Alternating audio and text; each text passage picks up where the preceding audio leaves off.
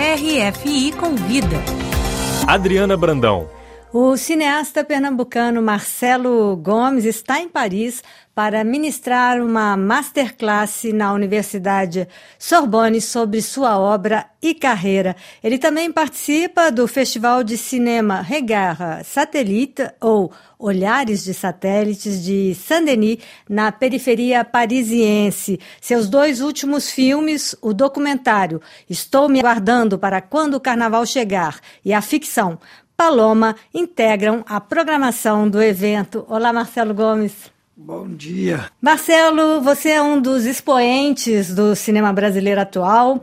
Como você recebeu esse convite para ministrar essa masterclass em uma universidade de tanto prestígio quanto a Sorbonne? Ah, fiquei muito feliz, né? Eu acho que é um momento muito importante para a gente divulgar o nosso cinema brasileiro, que resistiu, apesar desses últimos quatro anos.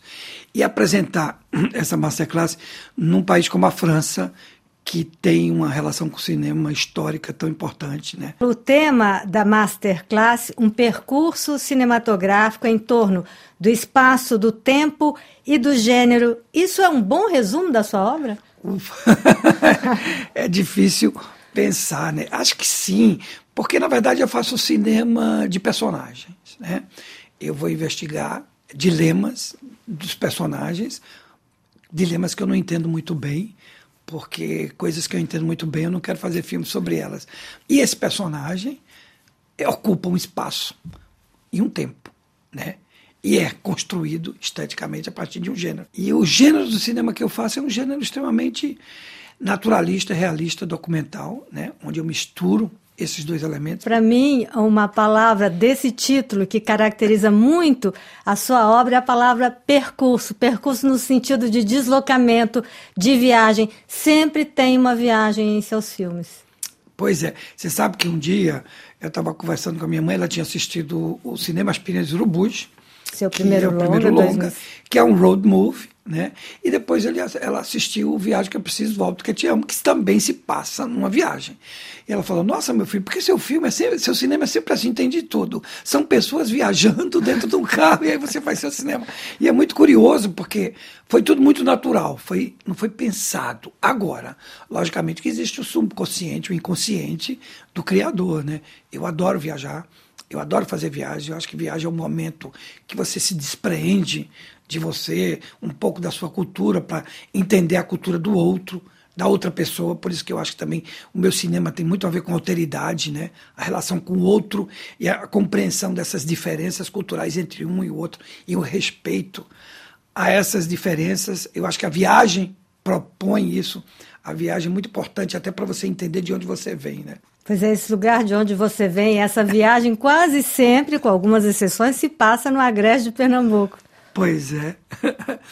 Eu digo muito que assim, eu nasci no Recife, o berço foi Recife, mas a raiz cultural, as histórias que eu ouvi em casa, sempre eram histórias que se passavam no Agreste.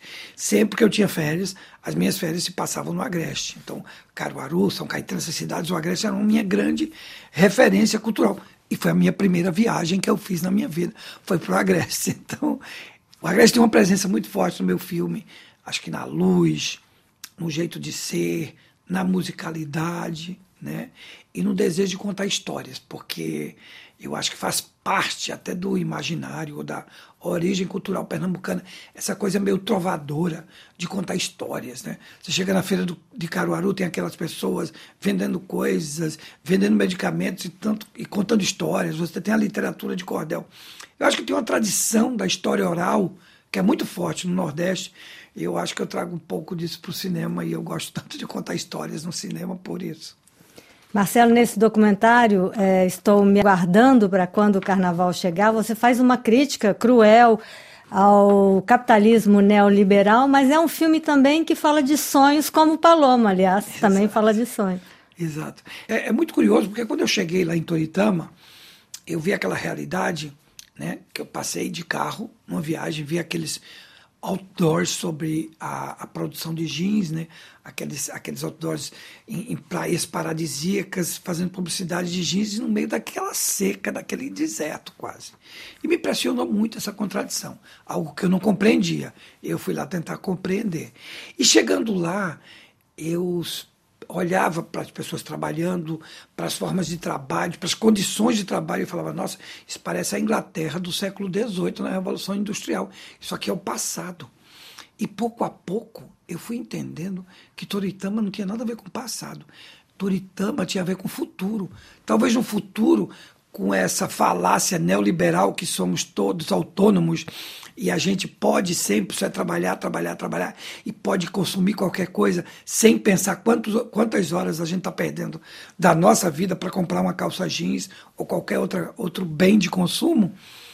Voltando à sua pergunta, e onde é que está o lugar para o sonho, né? Onde é que está o lugar para o subconsciente, para o inconsciente, né? Para você elocubrar outras formas de vida. E tem até o momento que as pessoas falam do sonho. É fundamental sonhar, né? Agora falando do sonho da Paloma, a Paloma é uma mulher trans que sonha em casar. Um filme muito, muito delicado, né? Mas também de muita violência. Você me contou que você fez a pré-produção desse filme antes da eleição do Jair Bolsonaro, mas as filmagens foram já durante o governo do Jair Bolsonaro. Foi importante fazer esse filme que denuncia a violência contra os trans no Brasil nesse momento? Olha, fundamental, fundamental. É, só voltando ao início da sua pergunta, né, você falando do sonho, hum. é muito curioso, porque os moradores de Toritama, eles sonham numa vida lazer, uma vida mais cheia de, de, de, de, de, de realizações pessoais. E no caso da Paloma, ela sonha uma realização pessoal que ela não tem acesso. Ela é proibida pelas instituições sociais, religiosas, que não permitem ela sonhar. Ela sonha, mas a subjetividade dela é negada. Né? E acho que foi muito importante fazer esse filme, principalmente no Brasil, onde é um país que pela vigésima vez esse ano bateu o recorde de o um país que mais se mata pessoas da população LGBT. Isso é terrível. Esse último governo trouxe uma crise também para o cinema nacional. Muita gente não conseguiu produzir os filmes. Como você fez para continuar produzindo, Marcelo? Olha, graças ao talento dos meus produtores né, e de minhas produtoras, que a gente, antes, né, ali antes do governo Bolsonaro, ainda existiam editais. E por sorte ganhamos esse edital para fazer o Paloma e ganhamos o edital para fazer o Estou Me Guardando, que na época era o Ministério da Cultura, que foi extinto, então. Ou seja, Conseguimos também com apoio é, da nossa produtora. Por sorte, o filme demora alguns anos. Né? Exatamente, né? tem esse delay. E também conseguimos uma coprodução com Portugal através da Ukiba Filmes. A importância né? da, que foi da, muito importante. Dos apoios internacionais. E do apoio internacional. Para o Paloma também. E por sorte também, a gente tinha ganhado outro prêmio para fazer o relato de um certo Oriente, inspirado é no filme. livro do Milton Ratum. Né? Então, na verdade, o que parou a gente foi a pandemia, não essa política terrível desse governo. E mesmo se a gente tivesse paralisado, porque a gente não tinha filme para fazer, a gente ia inventar. A gente ia resistir, como muita gente resistiu no Brasil esses quatro anos. E, novamente, voltando à sua primeira pergunta, é com muita felicidade que eu estou aqui em Paris, principalmente para falar que o cinema brasileiro resistiu resistiu a esses quatro anos e agora a gente vai ter. Pois é, a expectativa agora, Marcelo. Bom, eu acho que a expectativa, a gente sabe que não vai ser fácil, né? Basta ver o que aconteceu no, outro, no, no dia 8 de janeiro. A nossa sociedade é uma sociedade que, de uma forma ou de outra, fomentou o ódio nesses últimos quatro anos. É uma sociedade doente, desumanizada. A gente tem que humanizar essa sociedade.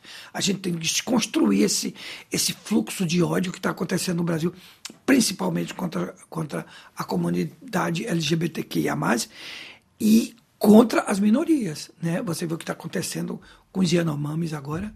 É um horror. É um genocídio aquilo. A gente tem que ter paciência, porque eu acho que tem muitos problemas para resolver, mas já começaram a sair alguns editais.